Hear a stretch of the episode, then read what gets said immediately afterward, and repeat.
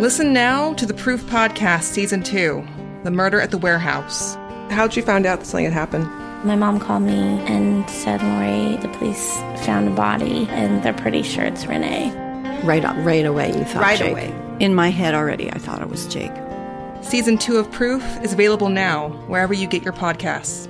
I don't think that they arrested the right people. It's about time somebody's trying to do something. This is a CBC podcast.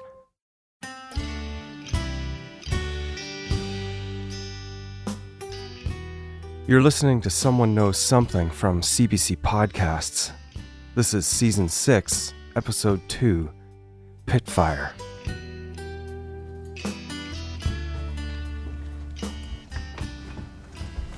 This is Donnie's.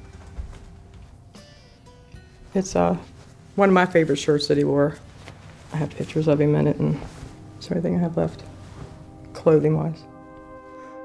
I'm sitting with Deborah in her kitchen, and she's just held up a medium sized blue and white denim shirt that she's unconsciously pressing to her heart. And he was probably like, I don't know, 10, maybe 12 years old, something like that when he wore it. For years, I uh, slept with it, and then I put it away in a bag because I felt like I was uh, losing the scent from it. And then after years, I ended up washing it because I couldn't smell it anymore. And then every trip to Mississippi, I bring it with me and sleep with it and hold it, and I just feel, I don't know that he's with me. Deborah hands me the shirt, and I think she wants me to smell it, so awkwardly, I do.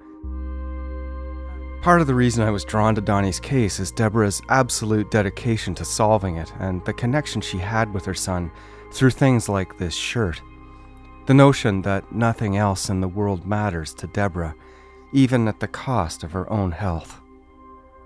had a very, very big case of of panic attacks uh, years ago. Um, they had thought they found Donnie, and we were waiting for the DNA results of what they had taken from me to match with this John Doe that they had in, I think it was Georgia. And the profiler was 99% sure that it was Donnie.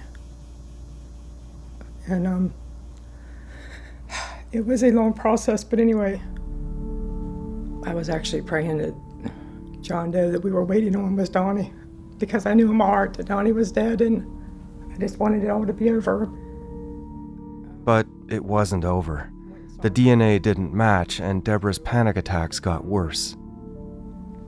I'd have to stay outside of my house on the patio during the night because I couldn't be inside with the doors closed. And I started smelling smoke, and it was during the night. I always wake up during the night smelling smoke.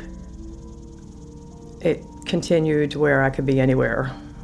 And it was just happening all the time. So I went to the doctor, and he said that sometimes that happens. You know, it's like a traumatic thing in somebody's life that uh, they'll smell some type of a scent. He said a lot of people get the scent of flowers, but mine happened to be smoke. He gave me nasal sprays. He gave me all this different stuff, and then I had went down to get Donnie's case file, and as crazy as it sounds, when I started working in his file and all that, the, that scent stopped. Deborah folds Donnie's shirt, places it on a nearby chair, and we're back to work. It's late and we're both tired, but we're going through some of those files she received from Maryland police. In the case file, it says that Shane reports that he flew a friend in and he spent, I don't know, like a week or something like that in Mississippi, and it was the same time frame that Donnie was there. That friend of Shane's was Kyle Barnes, the man who police say in these documents could be the key to Donnie's case, the man they never interviewed for over 20 years. Anything to do with Kyle? You have them marked. I guess it's out of order. It's a picture of Kyle and Donnie. Right. Deborah shows me the shot of Kyle Barnes standing with Donnie. I've seen it before, Kyle looking very happy to be there, but Donnie somewhat less so. But photos can change as you get more information about the people in them. In too, but This picture was allegedly taken in Kyle's dorm room in California before Donnie left on his road trip and was the first time Donnie ever met Kyle. I stare at it for a long time as Deborah puffs on her vape. Could Kyle actually know something? With the promise of any possible new information he might have had, Deborah started looking for him.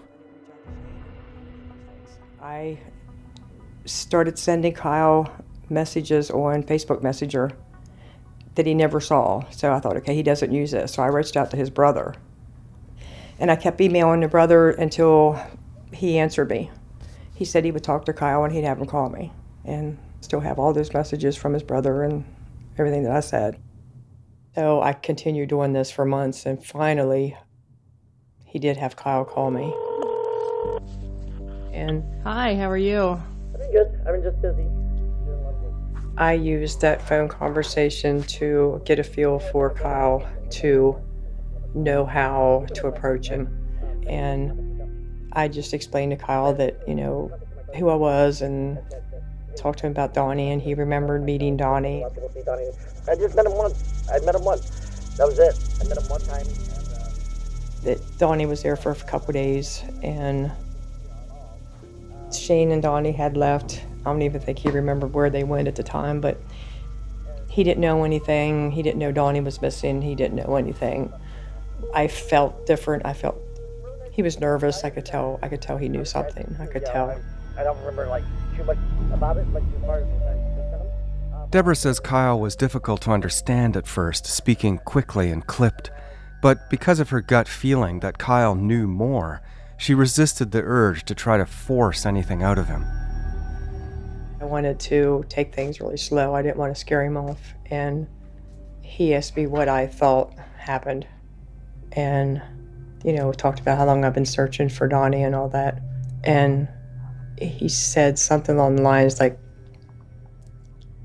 let me think about things and try to remember stuff and whatever. And I said, please do. I said, you know, we can talk tomorrow. And, and I knew without a shadow of a doubt, I knew I don't know how to explain. I knew he would. I knew he. I believed he'd call me back. I really, truly did.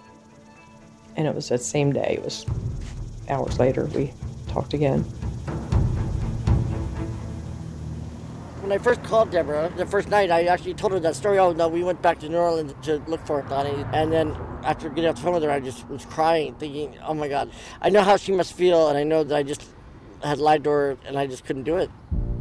So I called her back, and I just had to tell her what had happened, you know, the truth. And um, that's kind of how this whole thing started two years ago. Kyle Barnes, age 45. She had reached out to my brother, and my brother had contacted me. I'm talking to him as he sits in a rental car parked outside a discount chain hotel in southern Mississippi. kind of things started coming back to me, and I went that night to the Kyle's short, bald, wearing a ripped tank top and red baseball cap, shorts and flip flops, and speaking here publicly for the first time. He grew up in Sacramento, California, a top student, school president, an organizer of people popular with friends, according to those who knew him.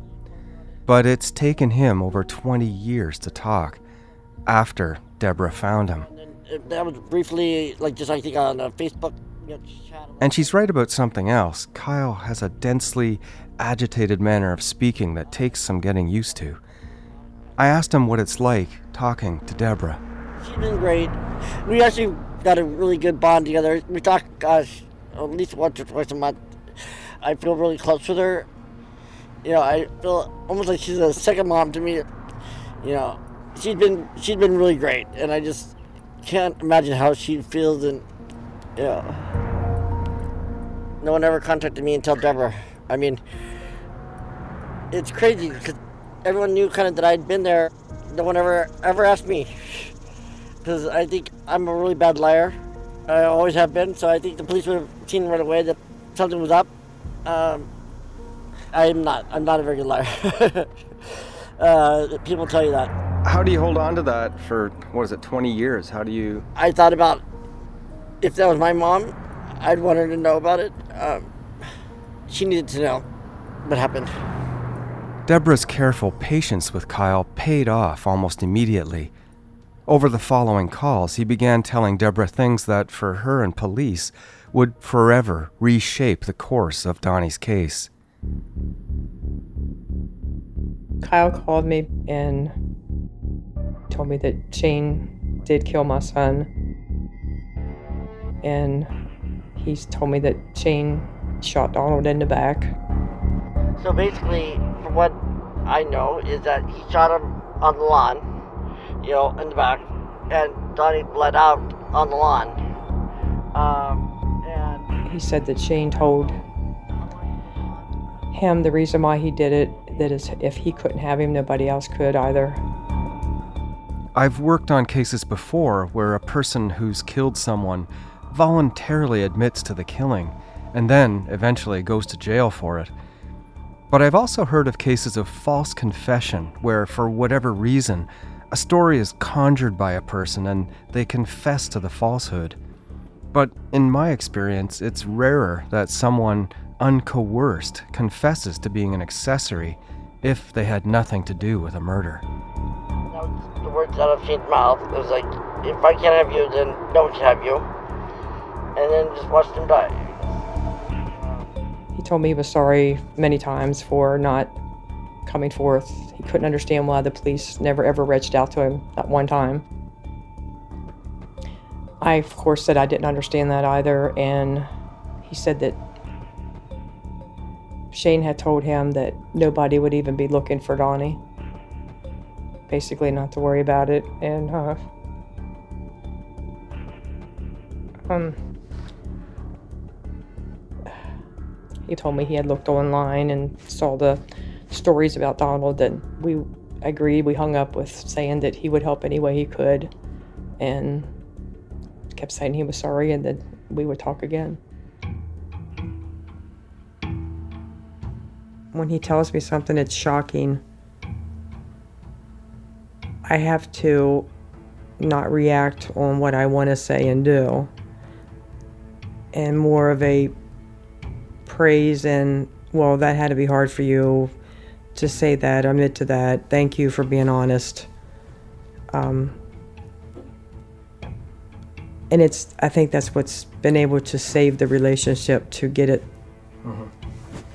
Because I, I hate myself hearing myself talk to him. I don't know how i did it. Well, you did it because you want the information, so you'll do whatever you can. You got the information. Oh and it keeps coming. Just when i think that nothing else can happen it does. There's another call and then something more happens and then something more and more. According to police documents, Shane picked up Kyle in New Orleans and drove him to McComb, Mississippi.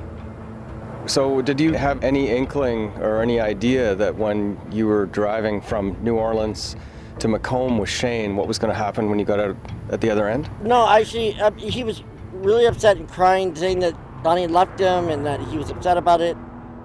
But when we got to McComb, eh, he said that he did something bad, not to freak out, kind of thing, that he needed my help. And then that's when he opened up the trunk. And then Kyle had confessed to, yes, there's something I haven't told you. He, f- for the first time, told me that Donnie was in the trunk of the car and that he did see Donnie's body. And that was the first time I had learned that.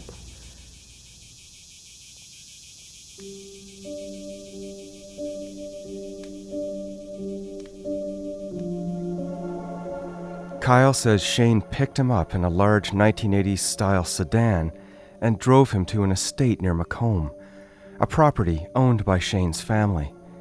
Once there, Shane led Kyle to his parked green Miata and showed him Donnie's body stuffed into the trunk. Kyle says Shane told him he'd shot Donnie three times in the back. Until Shane opened the trunk, Kyle says he thought Shane was upset because he had just broken up with Donnie. At that time, the whole way to McComb, I was talking to him how I'll be there for him. I'm going to help him. I'll support him. trying to tell him, hey, I'll be there for you. Don't worry. We'll get through this. So when he opened the trunk, I kind of was like, I had already committed so much to like helping him. I, I kind of, I don't know if I became numb or whatever to it. I didn't think about it being anything that's, I, it was weird. It was let me see how we can fix the problem now at that point and not think about the problem, but it was just let's see how we can fix it. Fix the problem without thinking about it, Kyle says. Find a solution. Help his friend Shane. He originally talked about burying him underneath the garage, and oh, that's not a good idea. You know, people are usually going to be able to find him. Kyle then goes on to tell Deborah one of the most important details of his story that Shane burned Donnie's body and Kyle helped.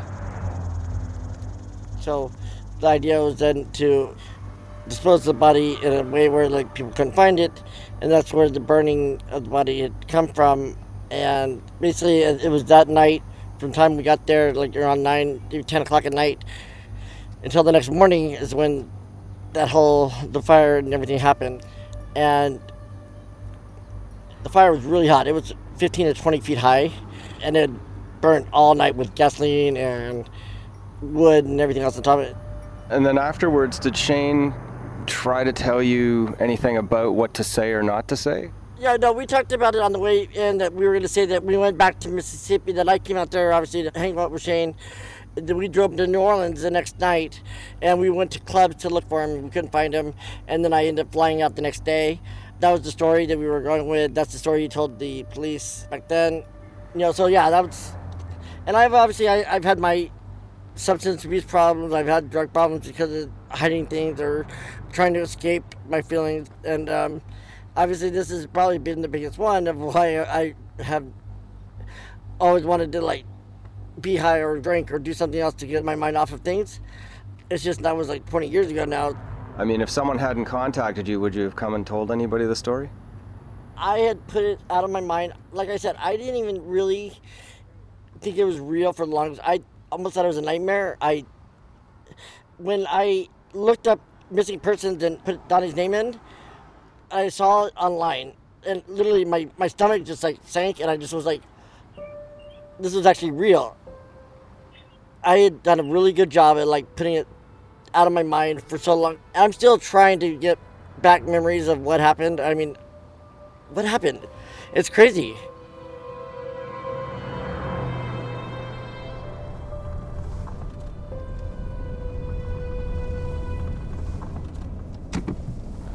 Interesting old place. Looks like a movie set.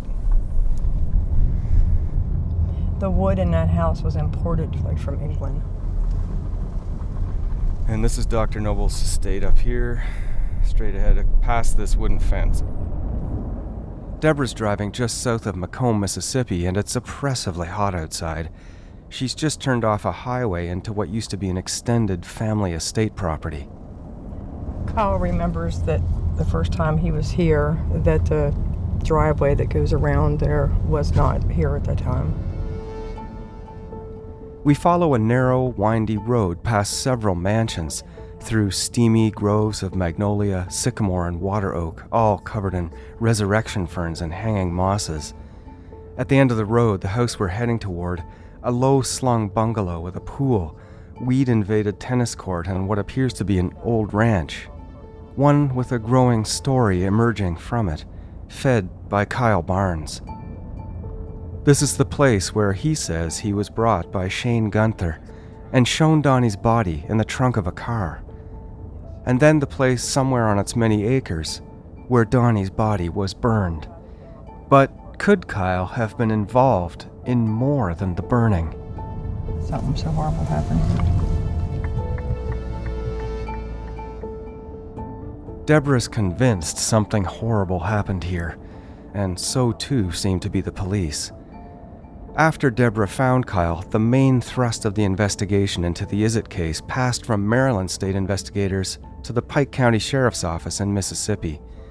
Kyle's been brought here by Mississippi police for a hypnotism session and to tell them more about what he knows.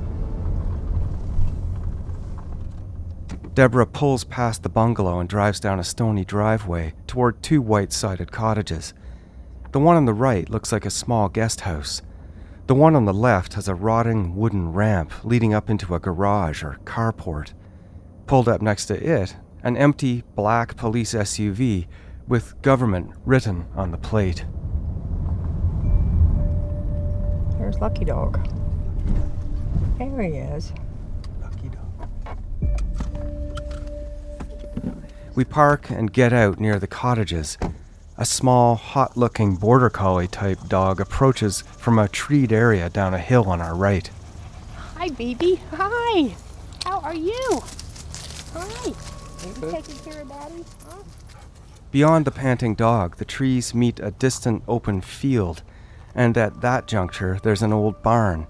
Actually, a farmer's drive shed with one open side and stalls, where tractors and farm tools would have been parked in more active days. Far over to the right of the property, what looks like a huge person made pond, several acres in size. This property used to be owned by Shane Gunther's family, but now it's owned by Dr. Jim Nobles, a gynecologist who practices in southern Mississippi. Lucky Dog is one of Dr. Noble's two dogs. The other one, named Bella, was recently killed and eaten by a coyote on the property. Look how fast you're walking. Great. How, you look good. You're walking fast. A man approaches from the direction of the main house. It's Dr. Noble's. Average height and balding, with a deeply weathered southern blush. Nobles is originally from New Orleans. He recently broke his back after falling into his empty pool during maintenance, and he's been off work to recover. That's amazing. Someone had a broken back and all that. Hi, I'm Dave Ridgen. Nice to meet Hey, you. glad to meet you. Great property out here. Oh, thank you. I love it. After my wife died, I said, you know, the kids wanted me to get rid of it and sell it and uh, move into something small. I said, no, I said, I love it out here. So, It's gorgeous. so, but anyway, I'm going back to work January the 2nd. I said, at least I'll throw myself back in and I have something to keep me busy. so, but anyway, any way we could be of help, you know, just let me know. Dr. Nobles knows about Donnie's case and has generously allowed Deborah onto the property. Nobles has his own connection to loss. I mean, I lost my son. He was a brain surgeon, and uh, he died of an accident. So I know it is to lose a child, but we had closure. It was an accident, and we knew. As soon as Dr. Nobles heard about Donnie's case, he put his whole property virtually at Deborah's disposal. And and it's a shame because my heart goes out to it, you know. And then put this guy away that did it, evil, you know. So.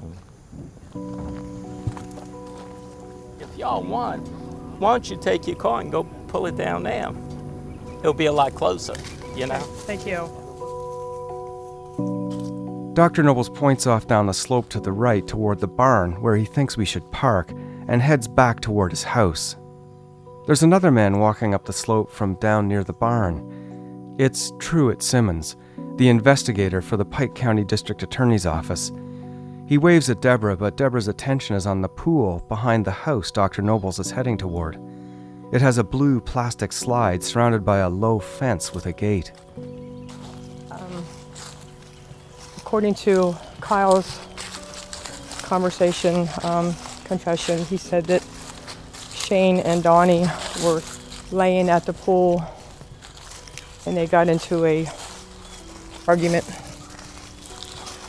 And Donnie said that he was leaving him and started walking away back to where the car was parked down at the end of the driveway here at the guest house. So the back gate, this might be the gate that Donnie would have walked out of then, right here.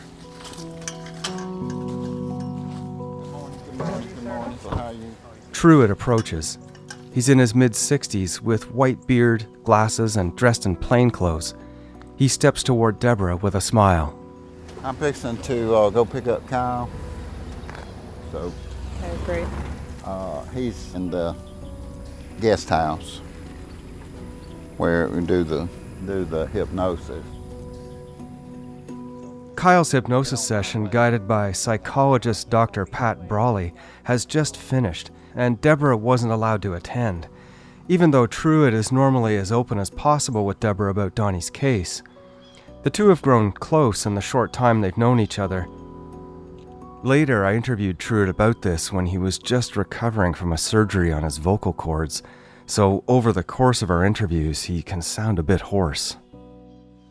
What's important to realize, I think, is that we would not actually be where we are with it, even though we're nowhere near where we need to be, had it not been for Deborah's persistence and Kyle and making contact with Kyle Barnes, who over time relayed to her information that led the case to McComb. I also asked him at the time what he thought of Kyle. Kyle Barnes is he's a smart man, you know. He's not a dummy. He's not ignorant. He's he's educated, and he's got reasonably good sense. His logic ain't exactly what I consider logical all the time, but he has stuck with his story, you know. Back to Dr. Noble's farm.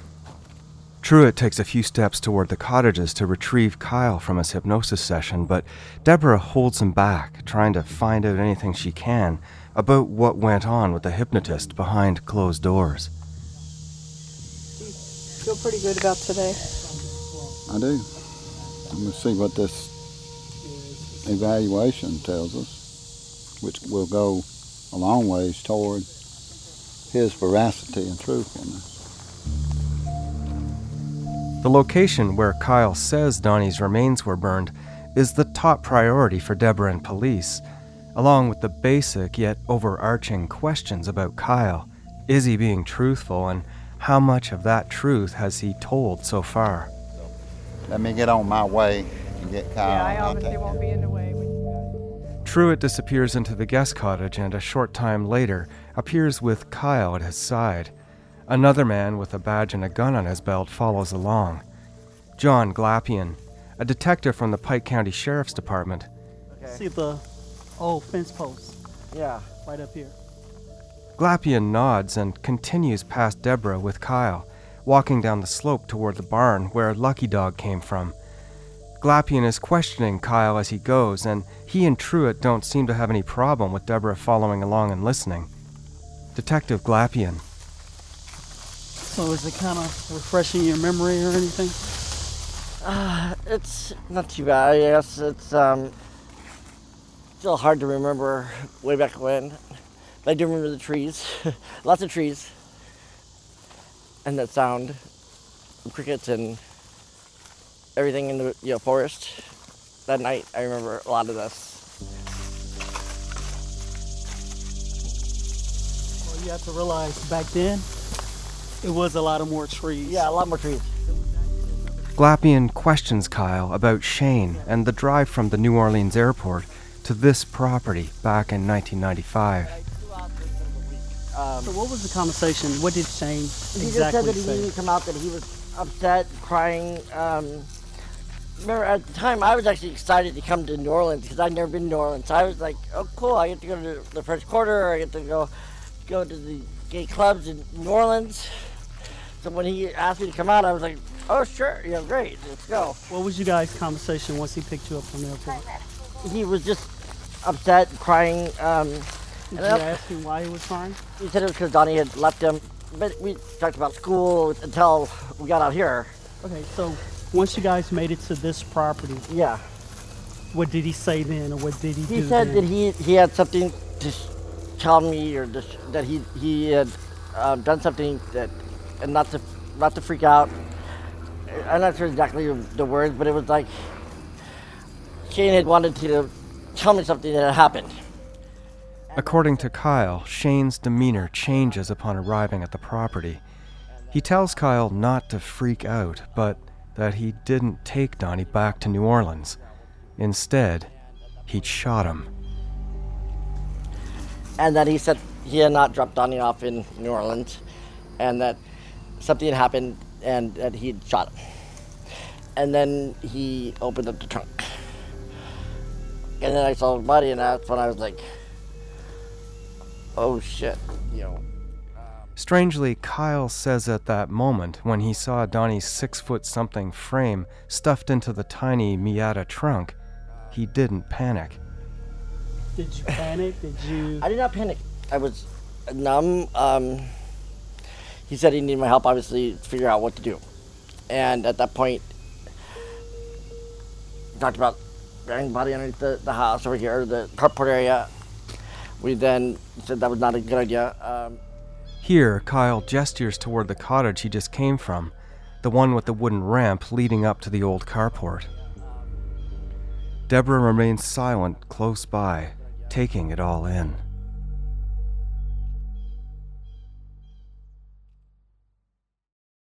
Did you kill Marlene Johnson? I think you're one of the first people to have actually asked. From WBUR and ZSP Media, this is Beyond All Repair, a new podcast about an unsolved murder that will leave you questioning everything. Wow, it just gets more interesting. Beyond All Repair. Listen and follow on Apple Podcasts, Spotify, or wherever you get your podcasts.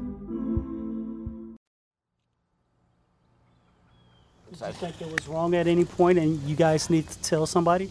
you know, at that point, that's what I should have done, and I didn't. Honestly, I was thinking, how can I help him make this go away? Because he's my best friend, you know, and it was, okay, well, let's see how I can help you with the situation. And I don't know, I, I didn't think about consequences of it at that point. All right, back to the trunk of the vehicle. Uh-huh. When he opened up the trunk, what was Donnie wearing? He wasn't wearing anything. Donnie was naked in the trunk. Kyle says Shane shot Donnie in the back by the pool as he was walking away from him toward the car. He was naked when he was in the trunk. He said that he shot him when he was walking back towards the car, which the car was supposedly over here by the carport or whatever, and that Donnie bled out right over there, probably by the tennis court or somewhere close to the tennis court area. Donnie sitting by the pool with Shane, the argument, the walk-away shooting, Donnie bleeding out and dying slowly by the tennis court. All these details, Kyle says, he allegedly heard from Shane after he arrived on the property. Had his body started decaying? Did rigor mortis set in, or was he stiff? Um, he was a little bit stiff when we were trying to get him out of the trunk, but I, there was no smell. It it hadn't started to smell yet. Kyle says he didn't detect a smell from Donnie's body, so surmises that he must have been shot relatively recently. Likely, Kyle thinks, during the day before he arrived. It was obviously it was it, he was stiff, trying to get him out. So do you believe Shane killed him earlier that day and then you came out that night, or do you believe he killed him the following day and you came out the next day? I think it was he must have killed him the, the day prior to me flying out because their body hadn't started to smell yet. It would have had to been during the day, obviously, because they're laying out by the pool. Depending on several factors, including temperature, bacterial action in decaying bodies can start to create notable smells between two and five days after death. So it must have been the day before. I didn't fly until the next morning, or actually afternoon, because by the time I got out here, it was actually night. So it must have been almost a whole 24 hours at least. Once you guys got him out of the trunk, yeah, placed him on the burn pile. You say the fire burnt for about eight hours, 12 hours? It, it, it- yeah, at least eight hours. It started around midnight. And Kyle says they started burning Donnie's body around midnight and that it went on for at least eight hours. Was Shane a violent person? not that I know. I mean, um, he was abusive verbally to people, but I never knew him to like be violent. You know, but I, you know, Kyle says repeatedly that he and Shane were best friends and spent the two years before Shane even met Donnie hanging around and working out together. Shane used to call Kyle a crippled fat fuck because at one time Kyle was overweight and had been using crutches. Kyle says he and Shane even planned to live together in West Hollywood and that Shane was with him in Washington, D.C. for a while, and that that's where Shane eventually met Donnie. Shane tell you what type of weapon he used? Um, I know it was shot. Did he say was it a nine millimeter or It was a 22. 22. How do you know that? Well, he said that. He says it's a, yeah. We, we definitely got some questions. we need I to know, I know, him. I know, definitely. Truitt points to the barn and looks at Kyle, who understands the implied question. They need him to remember where the burn pile was. I, I, I, I, really don't remember the barn that much. That's what's really weird. I don't remember the barns being that close to the, the, the burn pile. I'm I'm gonna spur your memory a little bit. Okay. You told Deborah in a telephone conversation that you were about 50 or 60 feet. And I don't remember if you said from the barn or a building. Building, Okay. yeah. Okay. Now, when we identified that there was a burn pile here, Yeah. you measure back to that building that's about 50 from- feet. Well, it's uh, about the closest to They move closer to the barn area. In the field next to the barn, a straight, narrow, and shallow trench has been dug, about a hundred feet long and two feet wide. Blue and orange plastic flags dot the landscape. This is where a dig was conducted by police, and based on magnetometer readings and overhead photos, they dug in a straight cross section over where they surmised burn piles might have been. Dogs were also brought in to sniff here and around the area in general, but nothing of note was found, save for some obvious pig bones, presumably left over from a barbecue. And this brings us around to why police put Kyle under hypnosis, because they feel they don't have his full story. But, uh, it- like I said, it was a big, it was a big burn. It was 10 feet by 10 feet at least. I mean, it- you know. You know, earlier I said the body was in the um, carport when he showed it to me. Maybe I was wrong. The car might have been parked there. Remember. While Kyle's story has stayed mostly the same, some inconsistencies become apparent as he continues throughout the day. Previously, Kyle had remembered Shane showing him Donnie's body in the trunk of the Miata as it was parked in the guest house carport. But now, because of the way Kyle remembers Shane backing the car out and turning toward the burn pile, he believes the Miata was parked in the barn, much closer to the area where historic burns have been located. So the areas that you're talking about, Kyle, can you show me? Sensing her opportunity, Deborah has questions of her own.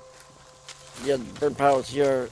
I actually thought, I remember him backing up and then driving, turning to the right. So you're saying when you got here, car Car was was here. here in the in the barn. Yeah. We parked the car that that he drove in with over there, and I guess we walked out here. Maybe we parked the car somewhere right at the end, like Your kinda- grandmother's car that you came Yeah. and, and parked it there, and then we walked out here to the barn. I guess. I mean, that might that that make that's reasonable. something about Someone taking a shovel, breaking up some bones. Well, that's yeah. So Shane had taken the shovel and smashed the bones after like there were. I saw a skull at one point. Um, I saw some bones. He took the shovel, smashed them, and it became just ash. It was just there was nothing that. It literally was just ash left. There was no. Flat. Deborah is suddenly overcome by some tears and tries to cover them up with a puff on her vape. But she recovers quickly, not wanting to distract Kyle.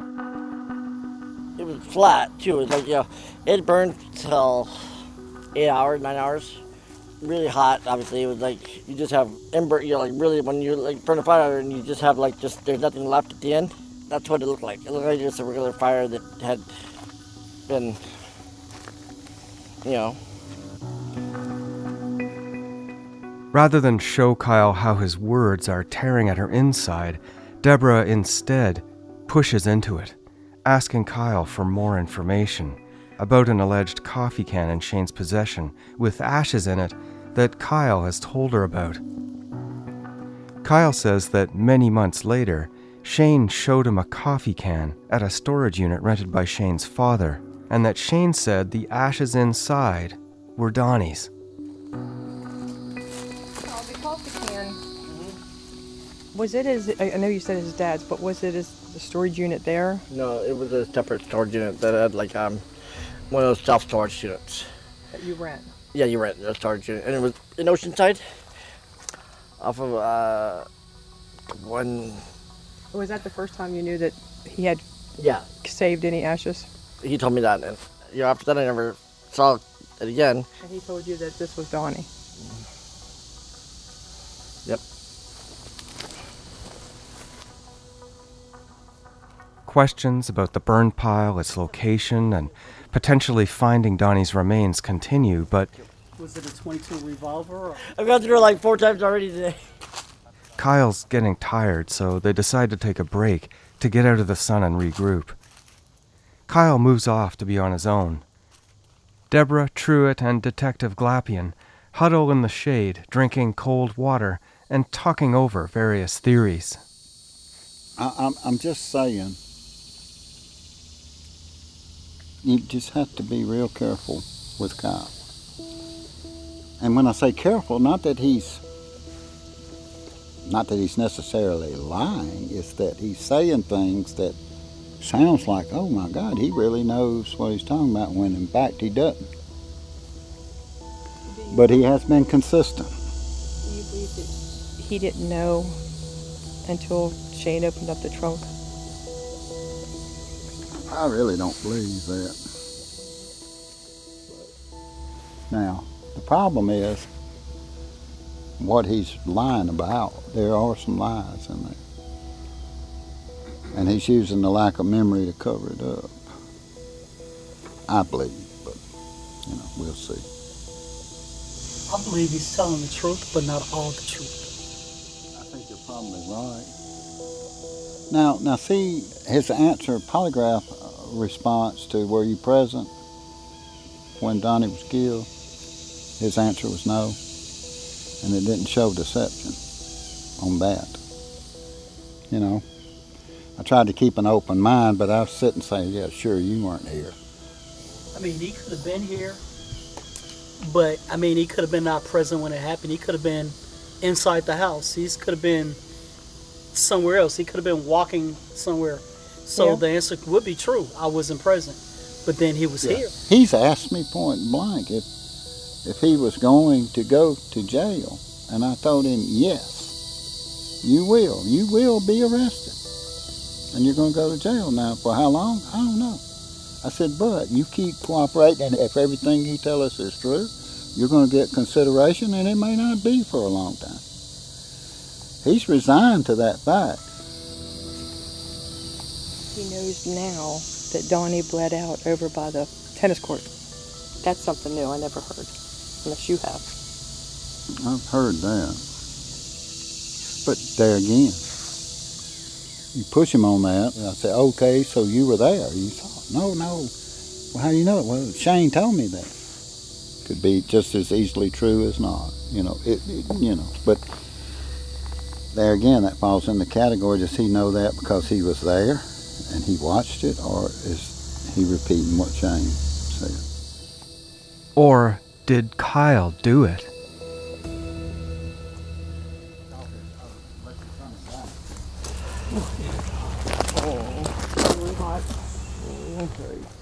Kyle walks over to Deborah and hugs her. She doesn't look comfortable with it, and later she asks the detectives in private if one of them will ask Kyle to never hug her again. This is hard. Here we can find something, some fragment, something. Now that we have, you know, better idea. At the end of the day, after everyone else has departed, Truitt has some parting words for Deborah. I don't know. I'm I'm real getting real concerned with Kyle. You know, too many people around him. He's he's he's involved in this.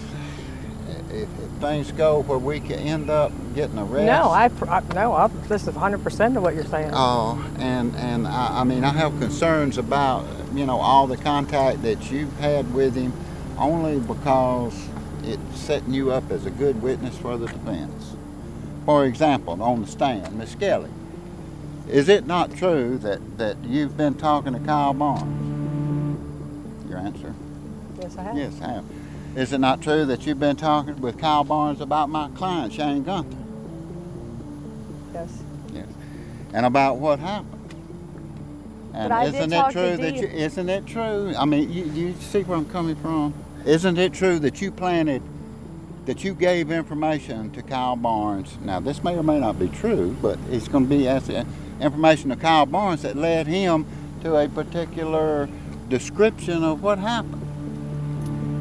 Uh, Miss Kelly, how do you know that Kyle Barnes didn't kill your son instead of my client Shane Gunther? And you planted in his head, you know, those kinds of things that, that I'm thinking way ahead, okay? Sure. So I'm having to be careful. With that said, Truitt walks off to join the others, leaving Deborah alone. She approaches the area close to the barn where the burn pile or piles are supposed to have been. The small flags left behind by the previous police dig moving slightly in the hot breeze. She faces the ground. I just can't believe we're this close. You know, it's like I'm so close to where Donnie is. I have people say, you know, you need to move past this and you know he's dead and accept it and move on. I, and they're not saying it to be mean it by no means, but it's it's I don't know how to explain to them that how do you how do you move on? How do you finish grieving? How do you do any of that without answers? You can't. You can't. You're just in limbo. I don't understand how we could have come so far. We have all these answers and we're right here and just can't reach him. I used to have dreams for years where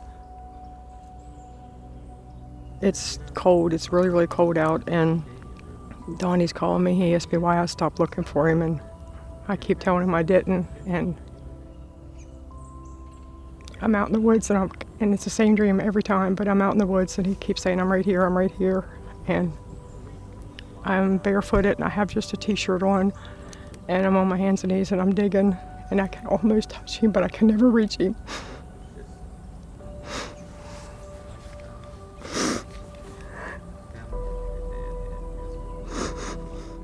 Well, if any part of Donnie still remains here, we'll find him.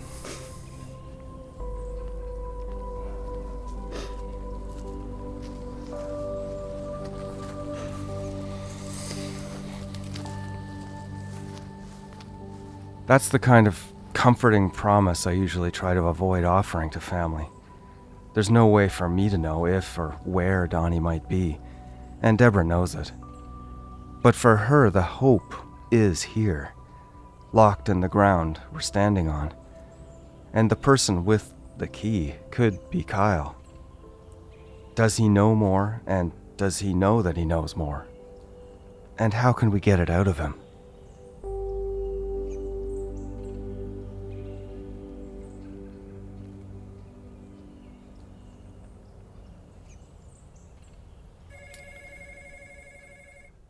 Hello. This is Cynthia Speechen. Hi, Cynthia. How are you? Thanks so much for calling back. Sure, and I never fail to call people back on these things, David. I have no comment at all. So no comment. And uh, now I did try to speak to Shane uh, West, and he did cite my lawyer. Uh, so I felt like I should go through you to see if he could offer us some kind of official statement on the case. No. No. No. And you're not. thank you. You're not willing to comment. In any way. So. In- Okay.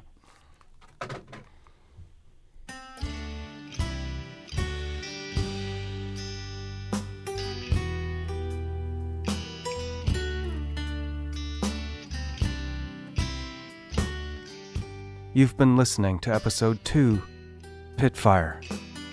Visit cbc.ca slash SKS to learn more about the Donnie Izzett case. You can also join our Facebook group and follow us on Twitter at SKSCBC to discuss episodes with others and discover exclusive content. Someone Knows Something is hosted, written, and produced by me, David Ridgen. The series is produced by Eunice Kim, Chris Oke, and Cecil Fernandez, with help from Mikala Rana and Emily Cannell. Tanya Springer is our senior producer, and the executive producer of CBC Podcasts is Arif Noorani. Our theme song is I Once Was a Bird by Justin Bird. down the dirt road into the cornfield.